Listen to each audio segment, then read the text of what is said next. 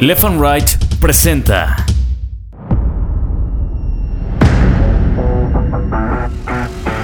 Bitácora de Guerra, un podcast de largo aliento. Cuando nos forman, todos los niños se empiezan a burlar de mí. Toda la escuela se empieza a burlar de mí. Yo tuviera una estatura medianamente dentro de las normas y pues según esto poder ser feliz, ¿no? Ese sombrerito de charro que se pone Cuauhtémoc Blanco cuando empieza a dar la vuelta olímpica en la cancha del Azteca, yo se lo di. Bitácora de Guerra, un podcast de largo aliento. Bienvenidos.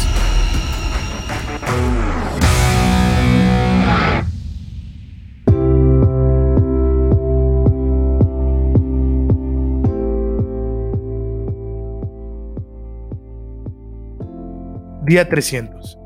Tengo un mes con el mismo pantalón. ¿Y qué? Hola amigos, amigos de Bitácora de Guerra, soy Daniel y quiero invitarlos a que escuchen esta bitácora. En verdad es imperdible. Ya estamos acá para disfrutar juntos una vez más la bitácora de esta semana. Hoy es una bitácora, créanme, muy especial porque tenemos invitada de lujo aquí en la casa. Pero antes de platicar con este mujerón, quiero agradecerles a todos los que nos están siguiendo en las distintas plataformas como Spotify, como Google Podcast, Amazon Music, iBox, Podimo y Apple Podcast. Recuerden, esta bitácora es para llevar. También quiero agradecerles a todos los que nos dan su like en las redes sociales todos los días. Recuerden, estamos en Instagram como arroba bitácora-de-guerra o también pueden seguirnos en TikTok ahí en arroba bitácora de guerra. En verdad, muchas, muchas gracias. Y sí, tengo un mes con el mismo pantalón. ¿Y qué? Como decía la canción de Ricky Luis allá en los ochentas. Y es que para personas de talla baja, como yo, que tienen acondroplasia, créanme que no es fácil encontrar este tipo de ropa que nos pueda quedar, que, que luzcamos bien, que nos acomode desde los zapatos, la camisa, una blusa, todo, todo, todo. Siempre se vuelve un problemático. Aquí en Bitácora tengo un episodio que hablo de lo que significa para mí conseguir ropa de, de, acuerdo a mi tamaño o lo que tienen que hacer que mi mamá aprendió a coser para acomodarme los pantalones, las camisas. Entonces, cuando encuentras un pantalón de te queda de tu medida, créanme, no te lo quieres quitar, la verdad. Así es que llegó el momento de echarles aplausos para recibir a Paulina Romo.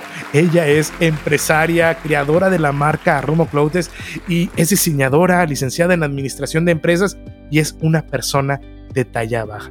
Hola Paulina, ¿qué tal? ¿Cómo estás? Muy bien, ¿y tú? Muy bien, aquí contento y feliz de, recibirte aquí en la casa, en el estudio de Bitácora de Guerra, pues para que me cuentes un poco de tu historia y de lo que has vivido con esta gran idea que tuviste. Gracias por estar aquí en esta Bitácora, en donde creemos que voces como la tuya pueden inspirar a todas las personas a seguir luchando por sus sueños, a ver que no hay imposibles. Paulina, ¿por qué sacar tu propia marca de ropa, tus propios diseños? muchísimas gracias por la invitación a formar parte de tu podcast. Este, me presento, soy Paulina Romo, soy la diseñadora de pues, Paulina Romo Clothes. Nace este emprendimiento por la necesidad que como cualquier persona de talla baja le batalla al encontrar ropa, pero básicamente la prenda que más se me dificultaba era el pantalón. ¿Por qué el pantalón? Porque no solo es el largo de entrepierna, es la cuestión de la cintura, la cadera y como tú y todas las personas de talla baja que nos escuchan, este, la cuestión también del, del pico que se hace como en la columna y la cuestión de la cintura, entonces que casi casi se te ve el calzón por la cuestión de que no te horma al 100. Soy la única integrante de mi familia con esta condición, la condroplasia. Y más que nada, este emprendimiento lo empecé a trabajar en plena pandemia, en el 2020, a recopilar este, medidas, más que nada para yo poder crear mis propias tallas. Mis tallas son súper diferentes a lo que como cualquier marca, lo, o sea, no es como, ay, chico, mediano y grande. Yo manejé mis propios números porque nosotros como personas de talla baja tenemos la cintura y la cadera diferente normalmente cuando te encuentras en tiendas de que hay la cintura súper chiquita y luego la cadera también, el cual cuando te lo pruebas te das cuenta que no te sube por la cuestión de nuestra cadera, somos un poquito más anchos. Entonces, en base de crear mi tabla de medidas en el 2021, hace dos años, el 7 de junio, doy por inaugurada mi marca. La verdad es de que mi marca, lo que me llena como ser humano es la cuestión de lo que estoy impactando en las mujeres de talla baja. Hace un año mandé mi primer pantalón a Estados Unidos y lo que la persona escribía de que que ella ya podía caminar con seguridad y confianza en ella misma. Entonces yo creo que como fundadora te queda eso en el corazón porque dices, ¿qué más yo hubiera querido que a mis 16 o 15 años hubiera una marca así? Y la primera prenda fue el pantalón, obviamente estoy pensando en crear otro producto porque no solo le batallamos con el pantalón. Y pues la verdad ha sido pues dos años de dándome a conocer. La verdad es de que me da mucho gusto también por ti, por crear este contenido y también darle a entender a la sociedad que no, nosotros como personas de talla baja no es como burla o ser el payasito o la forma de entretenimiento, sino que somos seres humanos que también inspiramos a otros y que nos podemos destacar por nuestro pues como nuestro ser, nuestras acciones, el, pues el amor, etcétera.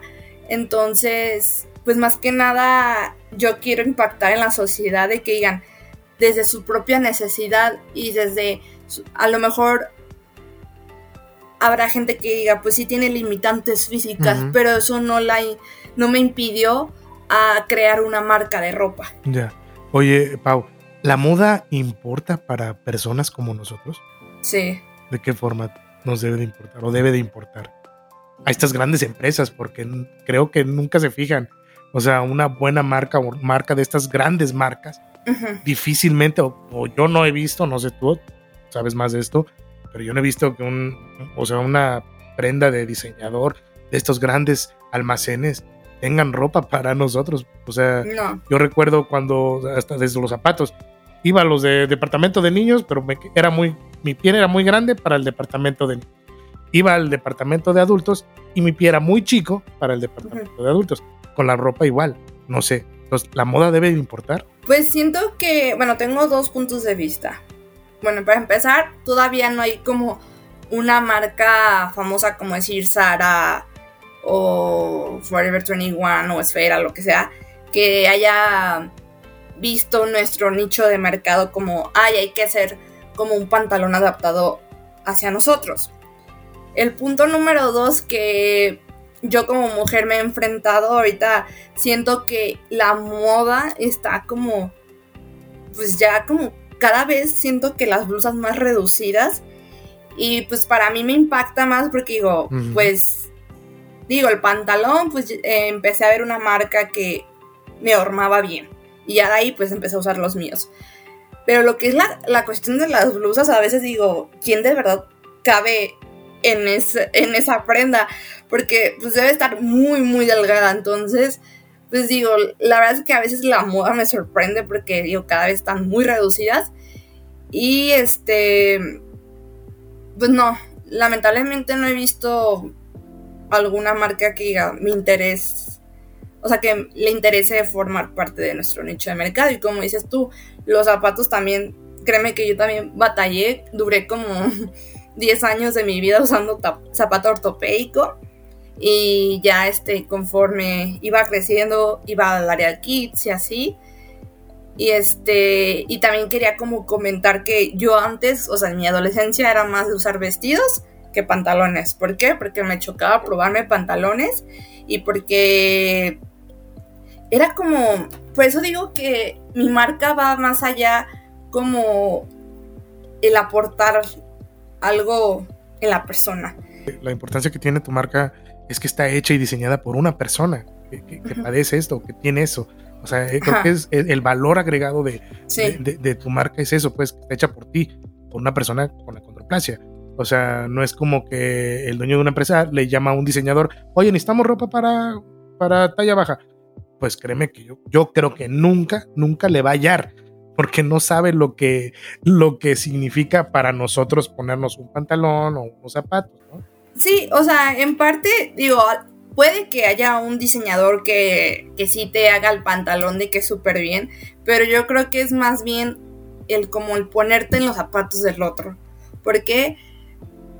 Porque a mí mucho, a mí me significa mucho que me digan que ya su seguridad a partir de usar esa prenda, porque me hace flashback de cuando ya yo era más chava y decía, no me gusta ir a las tiendas, porque es como, me gusta este pantalón, pero al momento de probármelo, empiezan esos pensamientos de, ya estoy más gorda, no me gusta cómo se me ve.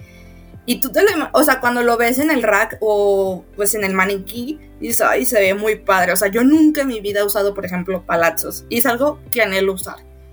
Pero desde chava mi mamá me decía, pues es que por las piernas dudo que a lo mejor te orme bien. Entonces, pues como dices tú, el, tiene mayor impacto que viene desde la historia de alguien que ya ha vivido eso y que le está dando un valor de la cuestión de la seguridad. Que yo a lo mejor sin pensarlo, o sea, yo jamás creí que alguien me iba a agradecer eso. O dije, ay, a lo mejor puede o que no pase eso de que una chava diga, ay, me aportó mi seguridad. Pero pues resultó que en otro país alguien sí lo, lo notó. Oye, y aquí en México, eh, tú eres, estás en Jalisco, ¿has tenido barreras de, hacia tu emprendimiento? O sea, no, no sé, alguna dificultad en general que hayas tenido de, por, por, crear esto, por crear esta, tener esta idea, o a qué dificultades te has enfrentado? Bueno, pues principalmente la, la primera barrera o dificultad, si lo vemos así, es la falta de difusión.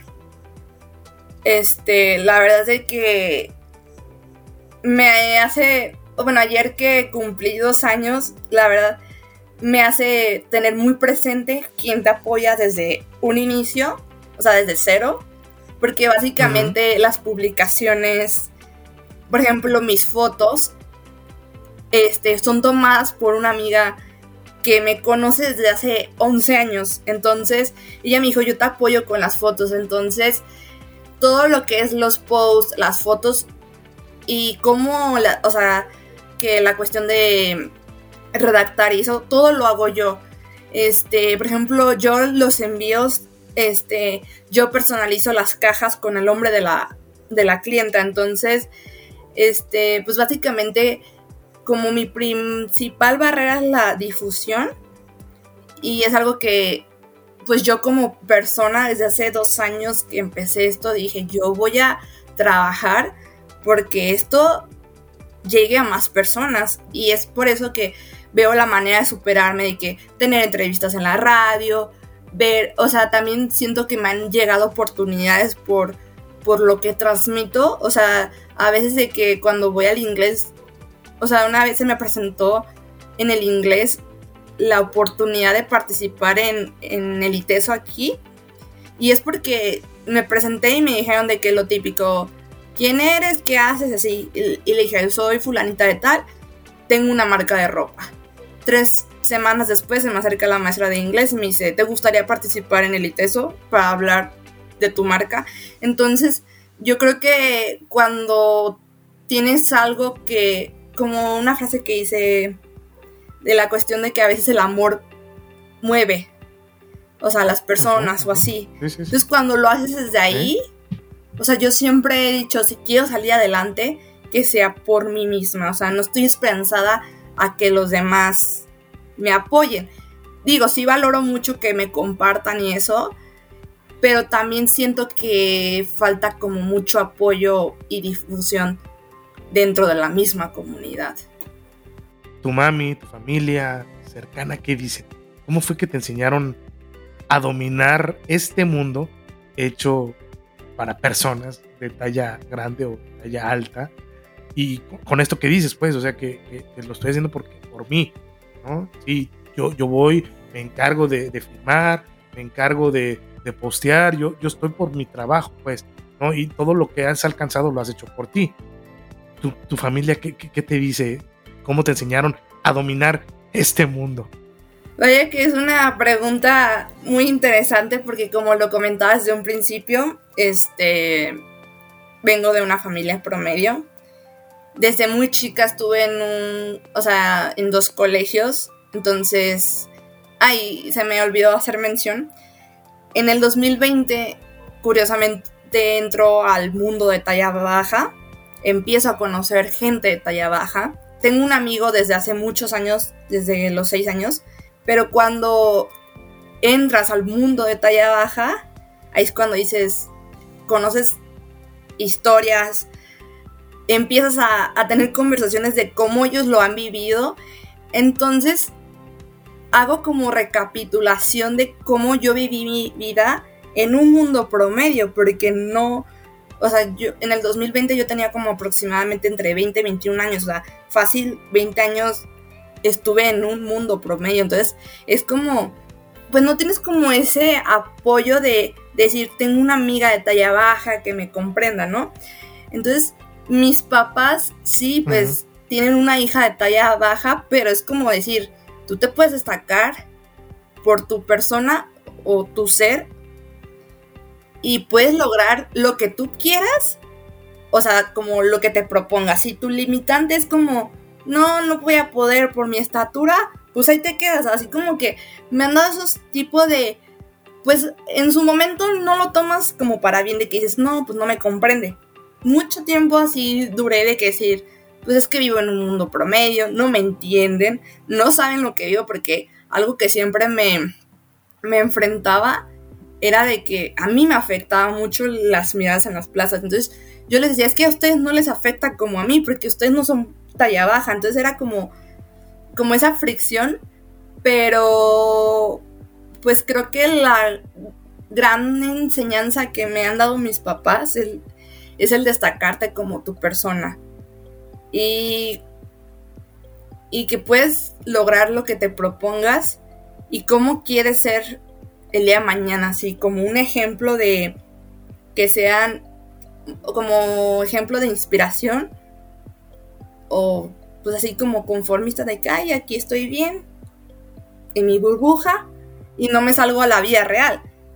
Oye, ahorita que mencionas esto que cuando salías a las plazas no te gustaba que, la gente se quedara viendo, ¿no? Y que él muchas veces, yo así lo pensaba también, yo, yo le decía, pues que no soy tu payasito, güey, la neta, ¿no? Yo decía, e, este, cuando era niño, luego ya joven, muchas veces yo me repetía o me hacía la pregunta del por qué a mí, por qué me pasó esto, por qué no crecí, por qué soy chaparro, enano, por qué tengo esto. ¿Tú te hacías esa pregunta? ¿Te llegaste a hacer esa pregunta de, de por qué? Exacto. De hecho, hace poquito hice un post en mi Facebook personal que muchos años este, me hacía esa pregunta, ¿por qué a mí? ¿Por qué me tocó vivir así? Así. Y el de ¿cuál será como...? Porque siempre dicen que uno viene a, a enseñar o tienen una misión, ¿no? Entonces yo decía, pues ¿cuál va a ser mi misión? Así, digo, todavía no la sé, pero siempre... No, yo sí la sé, yo sí la sé, si me permites, yo sí la sé. O sea, tu misión es esta. O sea, es crear esta marca. O sea, créeme, y puede llegar muy grande. Créeme, o sea, tu diseño de ropa, no manches. O sea, créeme que yo ahí veo ya tu, tu misión, tu, tu, que dice que desde allá arriba, en quien uno crea, pues, este, dice que nos tiene preparado algo, ¿no? Esa misión, pues yo creo, yo, ahorita con lo que estamos platicando, esa es tu misión, si me permites. Pues sí lo he sospechado, pero te platico un poco de lo que hace, hace tiempo escribí en mi reflexión de que pues muchas veces eh, me preguntaba el por qué a mí, el que el aceptar nacer con una condición que lamentablemente nuestra condición no, la toman como burla. Entonces fue, fue un proceso de muchas preguntas e inseguridades, pero créeme que a raíz de que dije, quiero ser una marca, ahora es, no es, por, no es el por qué nací así, sino a qué veniste a este mundo, cuál es tu misión de vida. Entonces, como el crear la marca es más que nada primero, porque me gustaría hacer un ejemplo para las siguientes generaciones. Este, decir, una chava talla baja logró hacer su propia marca. Y segundo, que ese granito de arena sirva para mucha gente. O sea, decir, yo ya no le batallo. O yo ya no, yo ya no voy a pasar por esa, por esa etapa en la pubertad de inseguridades. O sea, esas dos cosas creo que es. Oye, ¿y, y ha sido complejo durante tu vida aceptarte? Sí. Este. La cuestión de. Como que la pubertad. Y se me olvidó como contarte. Yo. Hasta quinto de primaria fue cuando me cayó. El 20, pues. Ajá, o el balde de agua fría. En quinto de primaria me hacen mi segundo cambio de escuela porque el primero iban a cerrar el colegio. Entonces me metieron a un colegio donde es de planta baja todo, por lo mismo que, pues dijo mi mamá, ay, pues planta baja para que no, lo de la cuestión de las escaleras no te vayan a tumbar y así, ¿no? Entonces, curiosamente en quinto de primaria cuando entro, ven el tema en ciencias naturales de el enanismo y el gigantismo, ¿no?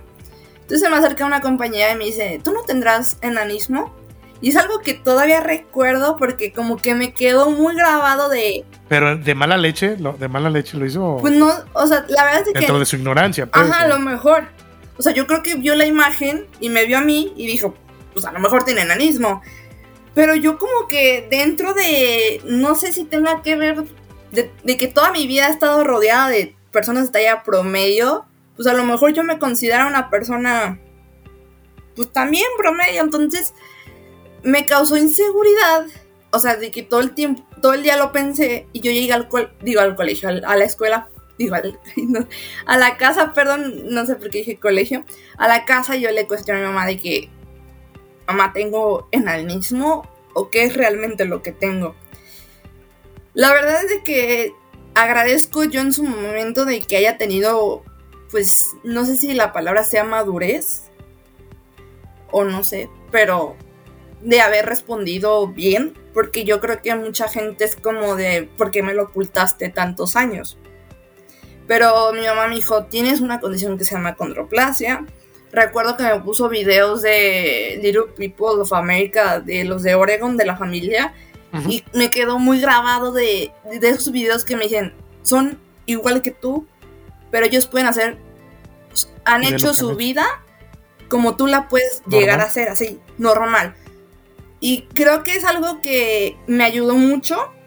No, no pasé ese proceso que a lo mejor decir, ¿por qué me lo ocultaste? O ¿por qué, este, por qué a mí, o sea, de que creo que todavía no pasaba eso.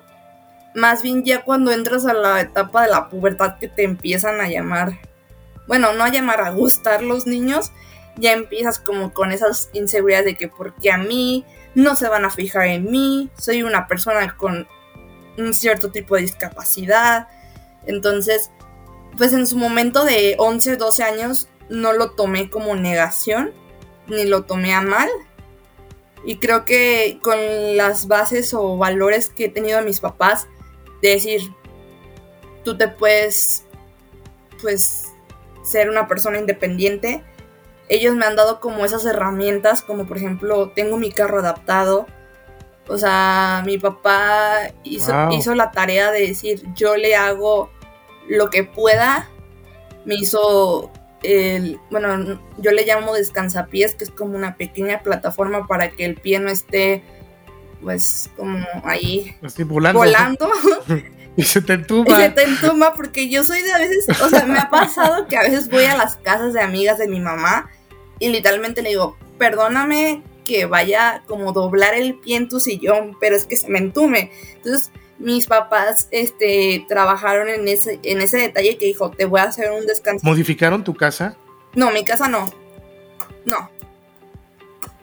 En tu casa, no sé, la alacena, eh, tu cuarto, el baño, no sé, no, nada. No, este, digo, a lo mejor sí a veces les una vez sí les dije que porque nunca me echaron una manita de adaptarme a algo. Este, pero sí tengo, por ejemplo, bancos de que en mi baño tengo uno en la cocina, este, para la cuestión del microondas, porque ese sí está alto. La alacena, por ejemplo, cosas que yo normalmente consumo, las tengo como a mi altura. Pero la verdad es que como tengo, tengo un hermano de un 80, entonces a veces como que, como que digo, oye, ¿me lo pasas? Y me dice, ah, sí. Pero como que yo creo que mis papás, porque yo llegué a esta casa a los cuatro años, yo creo que su forma de pensar es decir, pues no, no la vamos a tener que todavía hacerles como su burbuja de, ay, déjate, adapto esto, sino ver la forma de, o sea, yo me acuerdo que de niña apagaba la luz con un lapicito y así, entonces, pues es más que nada decir, no la mal, acostumbremos y no la pongamos en su burbuja de como de cristal. Sí, te entiendo perfectamente. Yo siempre andaba con mi sillita y aquí en la casa ahorita tengo, o sea, todavía a mi edad, hay sillita, hay banquito, un palo de escoba, un gancho, cualquier cosa, pues, o sea, porque tampoco se ha modificado. O sea, ahorita tengo modificado el baño, pero por la condición en la que estoy ahorita, que no puedo caminar como muy bien, ando en la madera y me cuesta trabajo como para bañarme y entrar al baño. Nada más. Pero oye, Pau, a Paulina, ¿qué le da pena? Pues yo creo cuando llega, llego a un lugar nuevo. Eso es como que. Normalmente sí soy muy platicona. Y con las personas que como que hago clic, hablo, o sea, sin conocerla, pero que haga yo primero clic, platico muchísimo. Pero por ejemplo, cuando veo que no es como la vibra o así, tardo muchísimo en abrirme. Entonces, por ejemplo, en la cuestión de los trabajos, cuando llego a, mi primer trabajo es como, soy como la Paulina que a lo mejor es, que fue más bien como en la secundaria, así como toda tímida, de que, que le cuesta decir que no. Bueno, todavía, con a lo mejor gente que ya me conoce, pero pues así, es como que es lo que más me da pena, como a los, lugares que no conozco a nadie. Pero también tiene que ver como la, vibra. Claro. ¿Te gusta bailar? Pues bailar en las bodas, pero también como en un entorno de que bodas de gente, pues familia. Más íntimo, más de cuates, de, de primos, de parientes, pues, o cercanos. ¿Cómo es un fin de semana de Paulina? Ay, pues de hecho iba a decir eso, que me considero una persona muy, pero muy tranquila en el sentido de... Digo, a veces en mi casa me dicen que tengo como una señora interna. De hecho, me pasó de que en una entrevista escuché que alguien se refirió a mí como la señora Paulina y yo de... No soy señora, tengo 23. Pero sí, me considero una chava como que muy centrada como muy tranquila, no soy mucho de... Para empezar, nunca he ido al antro. No me ha llamado la atención todavía. Pero porque no te gusta, o sea, no quieres de un día ir al bar, a un... Sí, al antro, pues. Sí, he ido a bares, pero así a antros nunca he ido. Pero no vas por porque te da pena, porque puede ser incómodo, porque crees que te van a voltear a ver, o porque, o porque no te gusta. Digo, a lo mejor ¿no? Yo estoy, prefiero estar en una cafetería, a lo mejor, o en casa, al cine. Siento que, bueno, he visto videos de cómo es el ambiente de los antros. Y digo, yo no me veo ahí. O sea, en el sentido de que ves es un mundo de gente y como todo apretado y así como la música ajá y aparte tiene que ver mucho con mi personalidad o sea yo soy más como de familia me gusta salir a comer me gusta mucho ir al cine. Este, no soy de café, pero me gusta mucho lo que se llama el bubble tea, que es como tapioca. Ajá. Con frappés o tés. Este, normalmente los sábados voy al inglés, entonces, o sea, entre semana trabajo y los sábados es como que me dedico a estudiar. Oye, ahorita mencionabas este, que te da pena, pues a lo mejor tu primer día de trabajo. ¿Te ha sido complicado encontrar ese trabajo? Cuando tocas la puerta, te sientes, te has sentido discriminada eh, o dices, puta, me gusta ese trabajo, pero no sé si voy y me dicen que no, a lo mejor me van a decir que no porque estoy, tengo este padecimiento o no sé cómo te ha ido en la, esa onda del trabajo. Bueno, pues actualmente este, ya estoy trabajando en una empresa. Este, mi primer trabajo fue cuando estaba estudiando la universidad y trabajé como becaria, pero terminó mi contrato, entonces ahí es cuando caí como en un momento de pues cuando dice la gente, la búsqueda de trabajo que no es nada fácil. Yo a lo mejor en su momento como obtuve rápido mi primer trabajo, yo dije, ay, a lo mejor pues no va a ser tan difícil. Pero duré cinco meses buscando trabajo, el cual eran la experiencia que más se me más significó fue que en dos minutos bueno, aquí se dice me despacharon, es como, así como ya va. Tuve una entrevista presencial, el cual como yo creo que la persona no, no tenía la idea que se iba a encontrar con una persona pues con una discapacidad. Literalmente me preguntó mi nombre, cuál era mi último trabajo, o sea, el nombre de la empresa y que, que había estudiado, así como tres preguntas súper simples. Mi mamá apenas estaba estacionando y en eso salgo y me dice, ¿ya terminaste tu entrevista? Yo de que ya. Y yo dije, estoy segura que si en una semana me marcan y me dicen que no fui aceptada o que no cumplí con los requisitos o, como te lo ponen en el correo, dije, seguramente es por la condición. Pues sí, a la semana siguiente me dijeron que, que no había aplicado y todo el rollo. Y ahí sentí lo que es la discriminación al ser una persona con una discapacidad, porque ni, siquiera el Señor me dio la oportunidad de hablar, de decir cuáles son mis habilidades, qué estudié, qué hice mi trabajo, solo me preguntó el nombre de la empresa en la que trabajé y mi carrera de administración de empresas.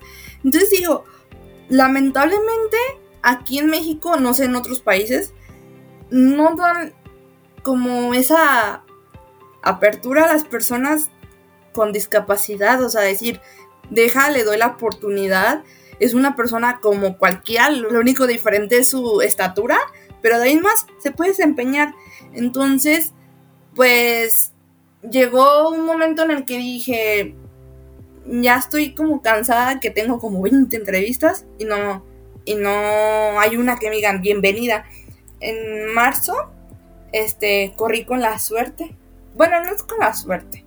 Más bien es, como dice mi mamá, llegó el indicado, el trabajo indicado. Tu mamá es una sabia.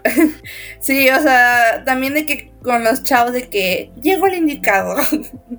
este, o de que valió la, pena la espera. Sabía que algún día te iba a llegar el indicado. Entonces, pues, mi hijo, ¿ves? Este, pues llegó el trabajo que de verdad vieron tu potencial y hasta yo lo sentí en la en las entrevistas como esa vibra o no sé cómo explicarlo. Entonces, pues ya ahorita que lo viví, eso de lo que es la búsqueda de trabajo y aparte el ser una persona con discapacidad es algo pues que a México les falta mucho de... Falta mucho, ¿verdad? No hay como esa conciencia, creo que hacia las personas con, con, discapacidad y en todos los, terrenos, o sea, entre eh, eh, en la calle no hay rampas para silla de ruedas, oye, mira, sé que eres de Guadalajara, estás viviendo allá, allá comenzó esto de la elongación de huesos. A mí me la hicieron allá y crecí aproximadamente 10 centímetros y me dejaron muchas secuelas. El doctor se le olvidó poner una cosa en el pie, se me deformó, después me tuvieron que volver a operar. Aquí en la bitácora he platicado todo lo que he pasado a raíz de, de esa elongación. ¿Tú te has hecho algo así ¿Te gustaría hacértelo? ¿Qué piensas? Sí, este... Bueno, sé que a lo mejor va a haber personas que cuando escuchen el podcast estén como en contra de este tema, pero pues al final de cuentas fue decisión de mis papás, la respeto y estoy agradecida porque me dieron esta oportunidad de crecimiento porque pues he tenido muchas cosas a favor yo estoy operada de piernas y brazos. Desde los cuatro años me operaron. También digo la edad, no me avergüenza decir la edad, porque a lo mejor habrá mucha gente que dice, ay, ¿por qué desde tan, desde chiquita? Decidiste tú. Ajá, desde chiquita, y por qué no te, por qué no se esperaron a, a preguntarte si realmente lo quisieras. Que de hecho, pues también mi mamá después me lo confesó que fue un tema, pues, muy difícil para ella, porque decía, y si el día de mañana mi hija me lo, me, lo reclama, pero pues básicamente ahorita cuando contaba, contaba yo lo del tema de promedio, este, pues como yo viví cirugías desde muy chiquita, este, la cuestión de las consultas médicas, este, pues ya eso era como que ver a mi doctor y así, entonces pues yo creo que eso, o sea, ya después cuando en quinto de primaria que me preguntan qué una condición, pues yo lo de las cirugías nunca lo pregunté para qué eran y a lo mejor pues siempre decía pues para crecer, pero nunca pregunté por qué para crecer, qué es lo que tengo. Entonces pues sí, estoy operada. Mi última cirugía fue a los 11 años, fue para corregir una pierna y el doctor que me operó se encuentra aquí en Guadalajara. Y este, pues fui como de sus primeras pacientes con acondroplasia. Oye, ¿qué le dirías a una mamá, a un papá que está comenzando con esto? Pues que en casa tiene a un hijo, una hija, a un familiar cercano y que le acaban de diagnosticar acondroplasia. ¿Qué le dirías?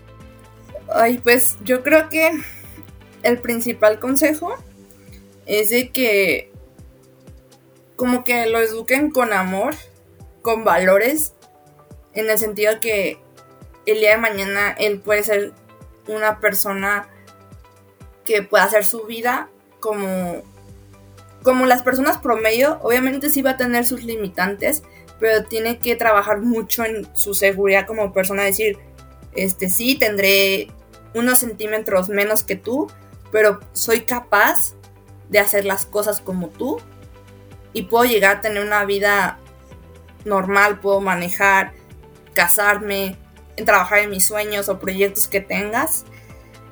Y que no porque un porcentaje de la sociedad de talla baja se dedique a hacer pues del espectáculo significa que tú también tengas que hacer eso. Entonces pues también como educarlo desde el amor, que el niño o la niña pueda ser el día de mañana un ejemplo de inspiración y no necesariamente como, ay, trabajo de, de burla o trabajo en los antros para hacer el entretenimiento. Y pues también yo creo que ayuda muchísimo que en cuanto estén en la etapa de la pubertad, ayudarlos o acompañarlos en su proceso de terapia. Porque a veces es muy complicado que en las, en las familias promedio quizá no logren entender lo que una persona de talla baja siente emocionalmente. Ya lo, lo cuestión de las burlas eh, ya es otro tema. Pero como el decir esa frustración o ese, esas dudas o pensamientos del por qué a mí, porque eso es muy difícil como trabajar con tu mente de que se te mm. quiten esos pensamientos, ¿no? Entonces, pues más que nada es como acompañarlo en esa etapa, educarlo con esos valores y decirle que, bueno, a mí en mi casa siempre me dicen, tu principal invitante es la mente, así como de, no es lo físico, entonces, más bien, a dónde tú quieres llegar y cómo lo vas a lograr. Y es algo que cuando estaba en mi búsqueda de trabajo, dije, no, no me quiero quedar como de conformista. Porque había pues trabajos que me querían ofrecer X o Y cantidad de dinero. Pero dije, yo no me veo trabajando ahí. Yo quiero realmente estar en una empresa. Porque a lo mejor dicen, bueno, habrá gente que dice, bueno, en secretaria o lo que sea. Pero dije, no, o sea, yo quiero estar en una empresa pues, donde. Tu sueño?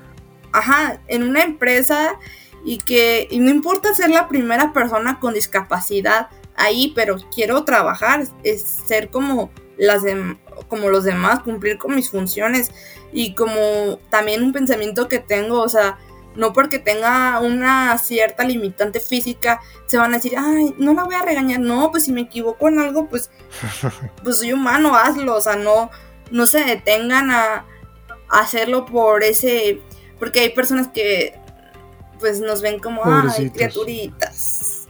Sí.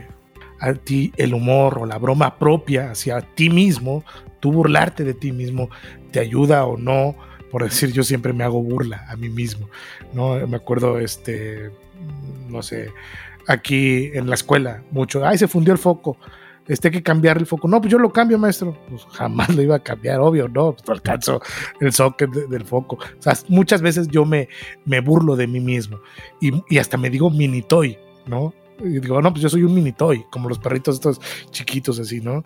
Este, no sé, tú lo haces, te funciona, mm, te burlas o tú dices, sabes que no, pues yo no me burlo de, ni de mí mismo ni de nadie, pues.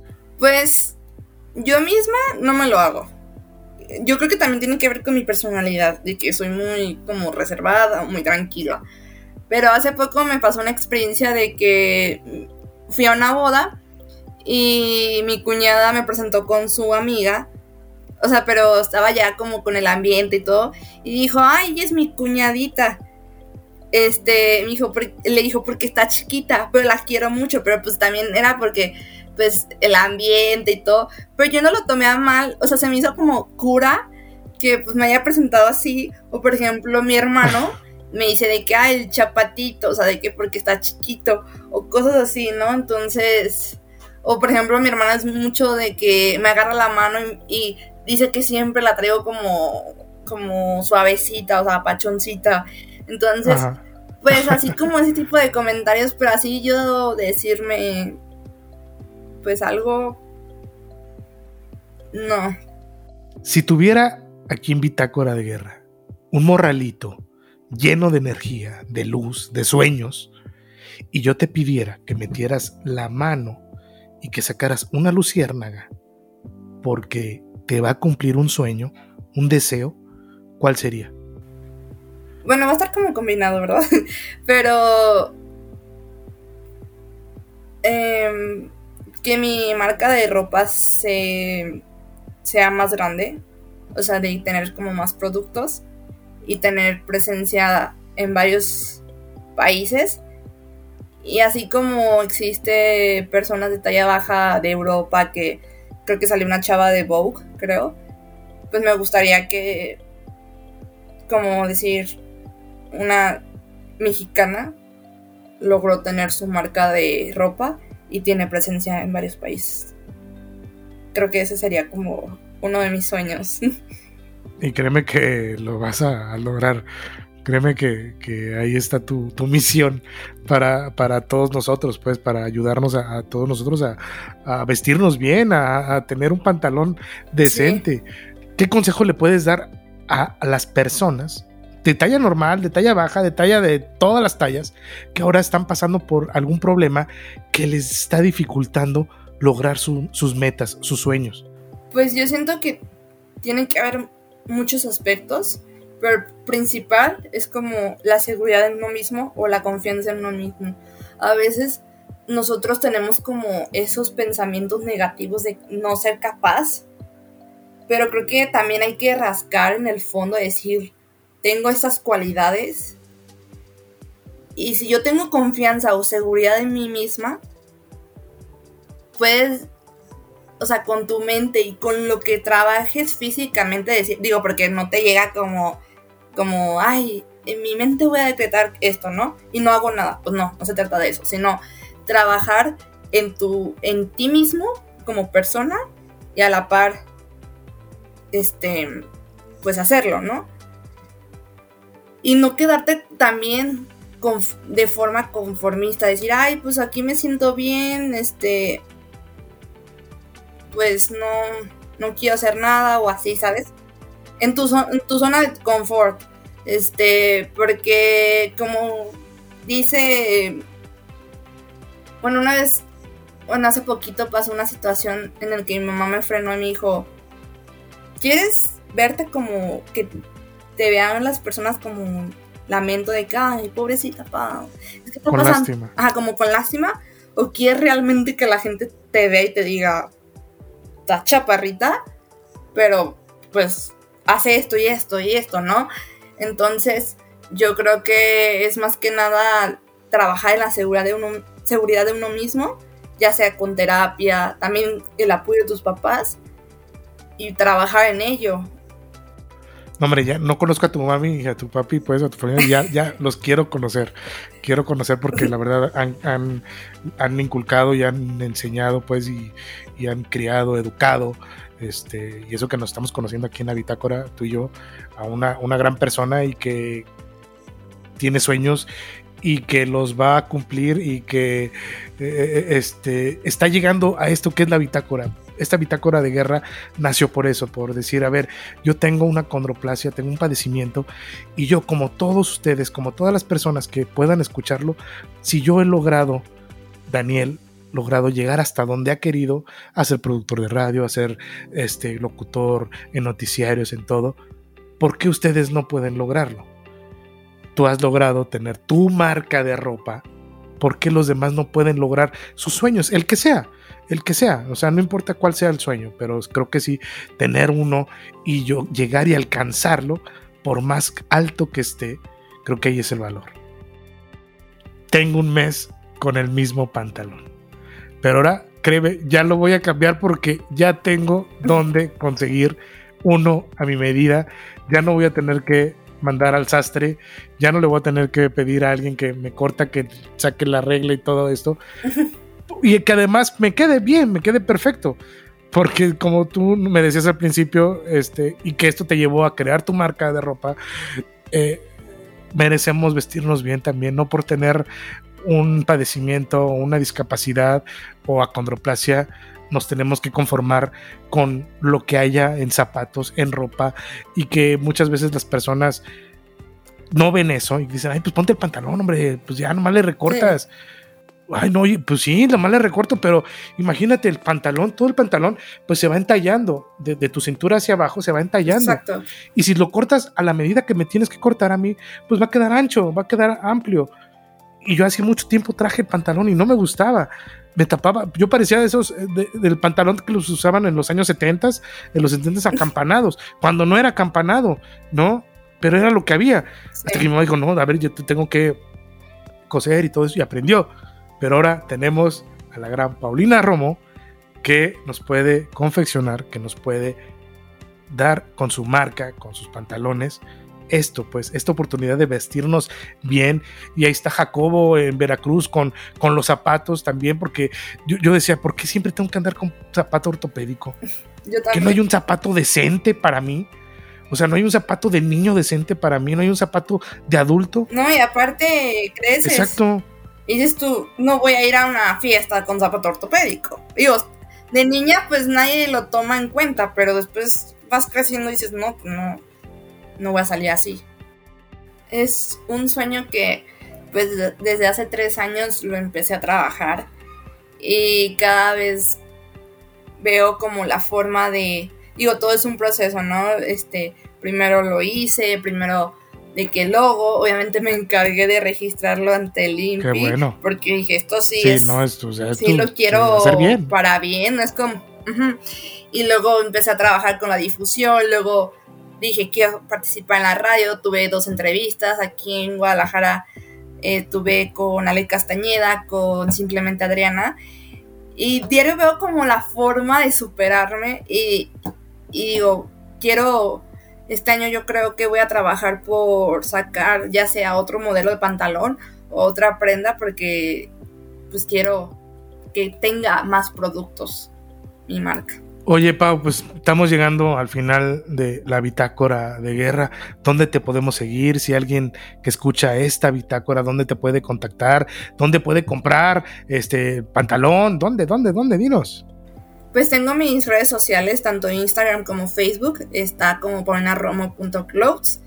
Este, ahí me pueden mandar un DM y yo les contesto. O también inbox que en Facebook. Y pues obviamente también tengo mi correo electrónico que es gmail por cualquier cosa. Este, pues yo ahí con gusto los atiendo.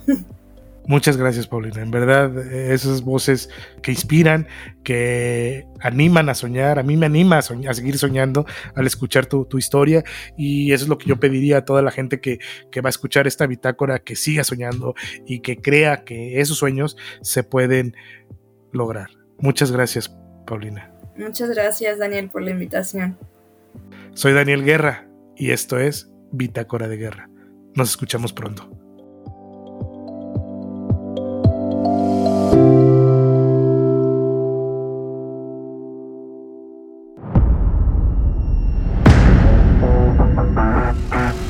Esto fue Bitácora de Guerra, un podcast de largo aliento. Cuando nos forman, todos los niños se empiezan a burlar de mí. Toda la escuela se empieza a burlar de mí. Yo tuviera una estatura medianamente dentro de las normas y pues según esto poder ser feliz, ¿no? Ese sombrerito de charro que se pone Cuauhtémoc Blanco cuando empieza a dar la vuelta olímpica en la cancha del Azteca, yo se lo di. Bitácora de Guerra, un podcast de largo aliento.